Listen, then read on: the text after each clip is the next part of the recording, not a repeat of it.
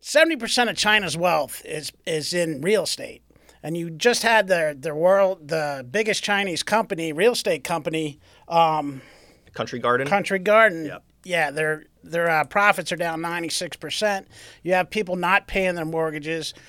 You got to understand, China people buy a condo and they start making payments on it before the condo's built. And so, of course, over time, these builders, you know, take on more people that they can build condos for, and et cetera.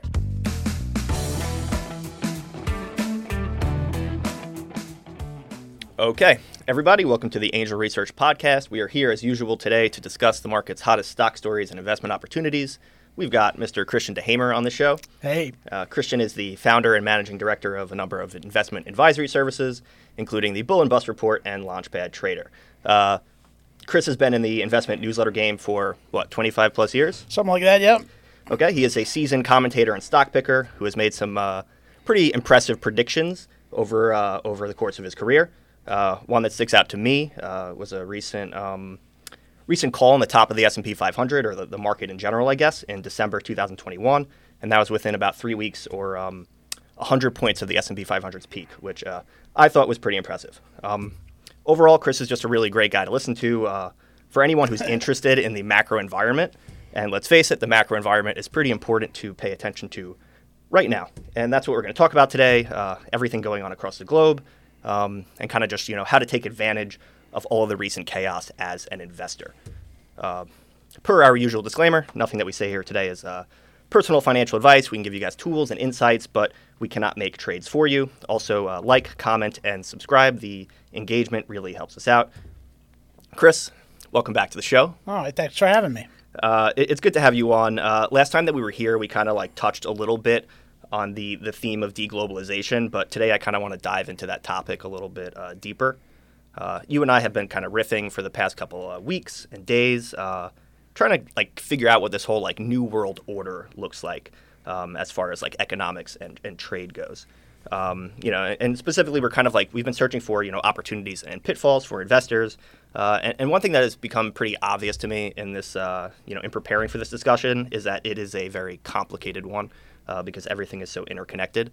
So I was, uh, I was thinking we could kind of break this conversation down by like country or region, and obviously there's going to be a little bit of overlap, but just to kind of organize things, I was thinking we would do it that way. Um, uh, and I was hoping we could start with China. Well, China's uh, in a bit of a mess right now. Uh, the big, the biggest problem with China is it really has two problems. One, it's in tremendous amount of debt, and the other one, it's it's depopulating like incredibly fast. Um, somewhere like uh, over probably like three or four years ago, um, the U.S. became younger than China is. I mean, you everybody's familiar with their. You know, one child policy and their lack of uh, having uh, females as babies. And so that's been going on for so long that the adults who can have babies now aren't there, you know, and so they can't have babies because there aren't enough women to have babies and repopulate the, the culture.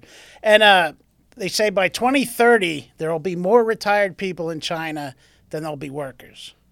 And it's, I mean, that's eight years away. And that's devastating when you start to look at, uh, you know, population pyramids and things like that because the young people obviously buy stuff and then when they get to middle age they uh, save and you know uh, are sort of the financiers of the of the whole uh, population but once you hit retirement you know you you get out of the stock market you go into bonds or gold or whatever and you start spending that incrementally Yeah. and so what you have is, uh, you know, your population, your your countries run into significant uh, problems. Okay, so I, I find you're pretty bearish on China uh, overall, which is interesting because I feel like you know maybe for the last like decade or so, and maybe more recently, we we kind of hear a lot about the whole like Chinese century, Right, which is like this idea that China is going to going to overtake uh, the U.S. as a as a dominant world power. Um, what?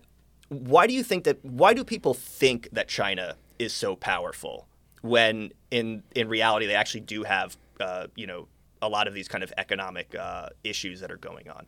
Well, because China had, I mean, since 1978 when they decided that you know uh, greed is good, and uh, you know capitalism is a good thing, and then they uh, went on, you know, this massive miracle of you know, economic growth of 10% a year.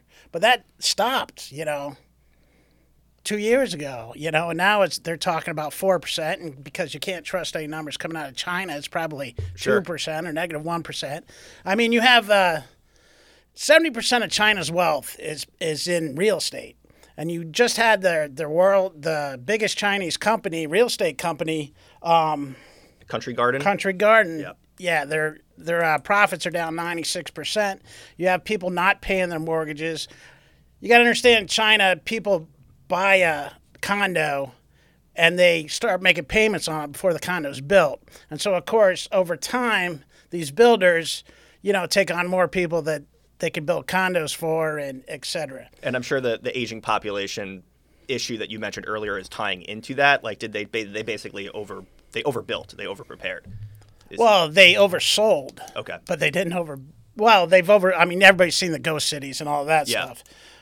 But yeah, so they sell the down payments. We're going to build this, but then they never get built because now these builders are out of money, right? And so the people who bought these have stopped paying on it, which you know just makes it more of a downward spiral.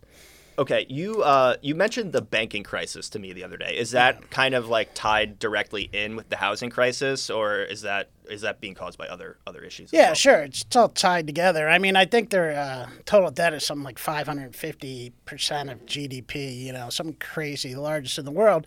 And the thing is, just the the Chinese government runs the banks and runs everything, and so they tell the banks, well, you have to lend more money. You know, to get these buildings built, and let's keep the whole thing going. But you know, it's a giant Ponzi scheme, and eventually you run out of money. Sure. So, uh, So the wand's falling off the table. You know, I, I was reading an article uh, Yeah. this morning about like someone was talking about the yuan becoming the reserve currency in, in Right, X amount of years. China has this plan. Do you ever see that uh, happening? no, of course not. Okay. Uh, I mean, it will. I mean, there's the whole idea that Russia and yeah. the BRICS forming a, but you know, they're all going to cheat, and it's never going to really. So you work. think a lot of that's kind of that fear and that worry is overblown? You would say. I don't think it's a worry at all. Yeah. Okay. Uh, speaking of uh, of overblown worries, or you know potentially not overblown worries, um, how do you think that uh, this economic pain that China is running into uh, impacts the situation the situation in, in Taiwan? Um, are they in kind of too weak of a position to to get involved in a military conflict? Do you think, or or does maybe this uh, being in this uh, point of economic pain kind of put like push them to a point of desperation where they want to move on Taiwan to gain leverage? Yeah. Well, I guess that's a big question: is uh, how much pain is well, how desperate is. I don't think they're there yet, but they're you know, you know the. The last play of a dictator is to, you know, do the nationalism and, you know, declare war with somebody, you know, Sure. the Falkland Islands or whatever. And, uh, you know, they've been rattling sabers for a long time, but you know, there's a hundred miles of water, and you know, are you willing to lose a hundred thousand men or whatever, you Yeah. know, to invade Taiwan? And then Taiwan's mountainous. When the U.S. Uh, in World War II was was island hopping to go to Japan, we didn't go to Taiwan because we didn't think we could take it because it's all mountains and uh, you know, strategically easy place to defend. What I mean, they'll lose the cities and all that, but you know, Okay, let's uh, let's shift focus a bit. I kind of want to. Uh, I, I no, I just, I just want to keep the conversation moving No, because we're, good. Uh-huh. we're trying to uh, touch on so many different countries and regions. Um, so I kind of want to transition to the to the other side of the, the world with a bit of a segue from China. Um, so kind of in, uh, in addition to the the, the banking uh, crisis that, that you mentioned, the property crisis, uh, the aging population, uh, there is another major trend that is putting pressure on China's economy, and that is uh, increasing uh, labor costs. Yeah. So so for years, China has kind of been referred to as the you know the world factory. Right. Um, but you have kind of been predicting that uh, you know that status is going to be diminished, um, and that an, at, at least one other country is going to uh, to start taking on that role. And one of the countries that, that you're very bullish on for that is Mexico. Um, you, you said to me the other day, you said Mexico will be uh, one of the fast, fastest growing economies over the next 30 years. Uh, so maybe you could kind of uh, give us your thesis. Uh, why Mexico, and then maybe get into like which industries in particular uh, do you see thriving? Uh, Well, Mexico? I think uh, I think Mexico is going to work itself up the uh, you know the manufacturing chain. They've already have. Um, the the basic difference is is Mexico is a young country. They're younger than the U.S. Um, they have a good population. They are, you know, the borders on NAFTA. I mean, they're here with the United States and Canada, and they, pr- you know, uh, it costs four hundred dollars to ship something from Tijuana to the East Coast, and it costs like ten thousand dollars to ship the same thing from China. Yeah. And so you have that right there is, you know, a basic reason, and you also have, you know, uh, uh, a country that's you know, um, like I said, it's younger. They're they're uh, you know all of our cars are made down there already, and they're moving up the value chain. And um, I just think uh, they're the they're the lower. I think the GDP per capita is like fourteen thousand, which is equal to China now, and so they're going to do the mid-level manufacturing that is currently done by China. Gotcha. Are there any specific industries? Um, like I know you mentioned you mentioned the automotive industry. Is there anything else that you think is gonna is gonna thrive uh, in, in Well, Mexico? in I just think that sort of thing, you know, that those durable goods and, and things of that nature. Yeah. Gotcha. Um, are there any specific investment opportunities you like in the region or, or stocks? Well, there's well at the moment, um, I'm not particularly looking so much at, at Mexico itself right now. Um, I'm sort of waiting for this uh, bear market to you know kind of flesh some things out. But there's always Cemex and things like that. There's a couple of uh, there's a couple of oil plays down there. They deregulated their oil market, and uh, but then they came back on the other hand and like you know didn't let them get their permits and stuff. So we're sort of waiting on that to work its way through. Okay. Um, do you see Mexico kind of fulfilling this uh, middle tier factory role for the whole world, like China has, or do you think do you see them kind of being uh, specific for like the NAFTA, uh, the trade bloc? Yeah, well, what I think was going to happen is the U.S. Uh, won't be policemen of the world because I don't think we want to send our kids to you know go fight and die for some stupid war anymore. You know, I mean, you can see this in recruiting numbers are down like seventeen thousand a year or something for Yeah. the army and stuff. Um, and uh, so you have this idea that you know I mean, there's no reason for us to be the policemen of the world. We uh, we don't. We're the s- smallest uh, industrial top tier country that imports and exports. Our biggest trading partner is Mexico and Canada, and uh, most of that is oil. And so, what I think is going to happen in the world is we're going to run in this area of deglobalization, and uh, we'll have uh, parallel. Um, uh, you know, economies. And so, like, what you'll have is like uh, France will go back to its old colonies and build like, uh, you know, trading relationships with that. They're already, uh, you know, Europe is already in Africa, you know, signing oil deals and developments and things like that. And they sort of ramped that up, you know, once this uh, Ukraine war happened. And so, French uh, Foreign Legion is in Yemen to uh, establish their supply of natural gas. So do you see like what like three main trade blocks, kind of like Europe, NAFTA, and then like the the BRICS thing, or Well, no, be, well, mate. The problem is that Asians all hate each other. You know, the, the Koreans hate the Japanese, the Japanese hate the Chinese, Chinese hate. You know, so you think you think cooperation is, is a tough sell over there? I think it's a lot tougher than it is in North America. I think North America's, uh, you know, has lines up perfectly. We have the food, you know, we have uh, the energy, we have transportation, we have large, uh, you know, waterways. We have the largest waterway in the world, the Mississippi Delta, Mississippi, uh, you know, rivers system, and uh, we have two large coasts, so we can trade with both partners. So, and you know, China has to get their oil from Saudi Arabia, which has to travel like seven, eight thousand miles through Yeah. like some very difficult straits, you know, that are easily blocked. China doesn't have a blue water navy. I mean, you have all sorts of these issues that, uh, you know, should incidents arise, there's going to be a problem. Okay, so in addition to Mexico, do you see any other? Are there any other countries that you think are kind of going to benefit from this whole like China, you know? Well, I think, uh, yeah, I think there's a whole lot of countries in Africa, like Kenya, like South Africa, like uh, that have oil that'll get this oil developed and do really well. Um, I, I, I know a number of oil companies. Uh, African Oil is a good company, and uh, they own a ton of oil. It's two dollar stock. It's crazy undervalued. Um, but there's also, uh, you know, I think Colombia might be a big winner uh, for the low end if, you know, this new socialist government sort of threw a curveball at me, but you know, Sure. but after you know 20 years of war, and they want to get going and and things like that, and they seem to be there. All right, so we have uh, a lot of these other countries that, that we believe are going to kind of you know become sources of cheap labor and like lower and middle tier manufacturing. But uh, Right. as far as advanced manufacturing is concerned, uh, you know my assumption is that the United States is going to be pretty critical here. Um, we, we just had a kind of a major stimulus for the semiconductor industry. Uh, I don't know if you saw, but there was like some news broke that, that broke today about the U.S. banning advanced uh, chip Yeah, chip NVIDIA, shipments, and so. Nvidia, maybe AMD are kind of going to get hurt as well here. Um, are there any? Because I feel like that's ultimately like it is bad for AMD and, and Nvidia, but it, are there any semiconductor companies uh, or semiconductor maybe models that this is good for? Oh, sure. Well, um, well, I found I've discovered. I I mean, it's for my uh, readers, but I, I've discovered a company that's uh, you know only based in the U.S. makes uh, semiconductors. is Department of Defense certified. Real small cap. They're starting up. They make unique chips for specialized uh, things. So it'll be good for a company like that.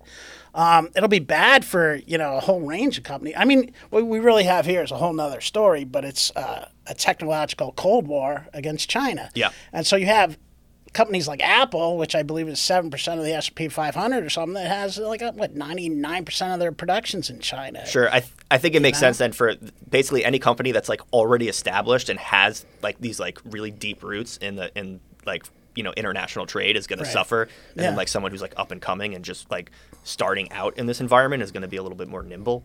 Uh, they're going to have some sort of advantage. Well, y- anything that's that you know it's going to use a lot of energy and has a high technology that might be you know banned. Imagine, I mean, ten years ago, thinking you're going to ban chips from China. That's, that's crazy. And then all of a sudden they're going to do it. And uh, you know, I mean, what about Qualcomm that like gives the chips to Apple? What about you know, you know, Broadcom? What about you know, I don't know, Taiwan Semiconductor, but you know, they do a tremendous amount of trade with China, and you know, so Yeah, that seems like a ticking time bomb. right. It, it seems like I would I would be uh, very hesitant to hold that that stock. Yeah. Um, what about uh, robotics and automation as kind of another alternative to uh, to this this you know increasing price of labor issue in China? Um, it- are there any robotics firms that that uh, you see kind of uh, you know gaining some sort of dominance uh, in, in the in the U.S. or uh, North America in general? Well, Even F- Europe. Fanucs, the you know the Japanese big robot company, and, and uh, iRobot just got bought out, right, by Amazon. By Amazon, did that go through? Oh, I don't know, but I don't think you can buy them anymore. And then there's Boston Scientific got bought out a while ago. I don't know. We're running out of robot companies. You got any? you got any left? Uh, yeah, I got a couple that I like, Yeah. but uh, not, not really prepared to talk about them, to be honest. Uh, all right, so you uh, you mentioned earlier about the U.S. kind of being relatively uh, isolated from an economic standpoint, uh, you know, at least compared to a lot of other countries. But um, you know, you also mentioned that there are companies like Apple that are like you know pretty deeply est- established. Um, what you know companies or industries in the U.S. do you see as like pain points that you know investors should be aware of? You know what's going to go down here? Yeah, like who is like so kind of interconnected? Yeah, what's going to go down because of this kind of like split between the East and the West? Yeah, well, those I mentioned. Um, yeah, that's Even outside, I know you, met, you you mentioned a lot of tech companies. Are there any like any companies in the automotive industry? Is, are, Well, Jeep pulled out, you know, of, of China. So I'm, I'm never a big investor in uh, automobile companies because I don't know, they seem to never go anywhere. And uh, except of course Tesla, Sure. which I'm not buying either. I think they, I think they've uh, had their their peak, their prime. I mean, we'll see, but uh, Right.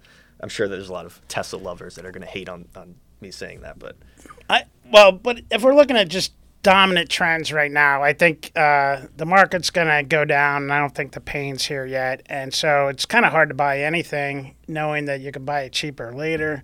Um, I think the the the exception to that is uh, oil and energy. Um, we've seen a run in u- uranium stocks recently. I really like the uh, oil tankers uh, because we're going to be selling uh, Europe a lot of oil from the Gulf yeah, and it's got to get there somehow. And as they roll off their contracts, they're going to be demanding more and more money, and the profits are just going to go. Okay, so speaking of uh, kind of the U.S. developing a, a bigger role of exporting energy to Uh-huh. uh, to, to Europe, um, what about uh, LNG? Do you have any kind of commentary on that? Well, yeah. Well, the LNG, I mean, it just went up a thousand percent or whatever the price in, in Holland, and then it, and it crashed back down pretty well. It's down like fifty percent from its highs. Um, but I think in in yeah, well, I think what you're going to have is, I mean, they're talking about uh, you're just going to have to reroute all those supply lines, and and they're either going to come from the U.S.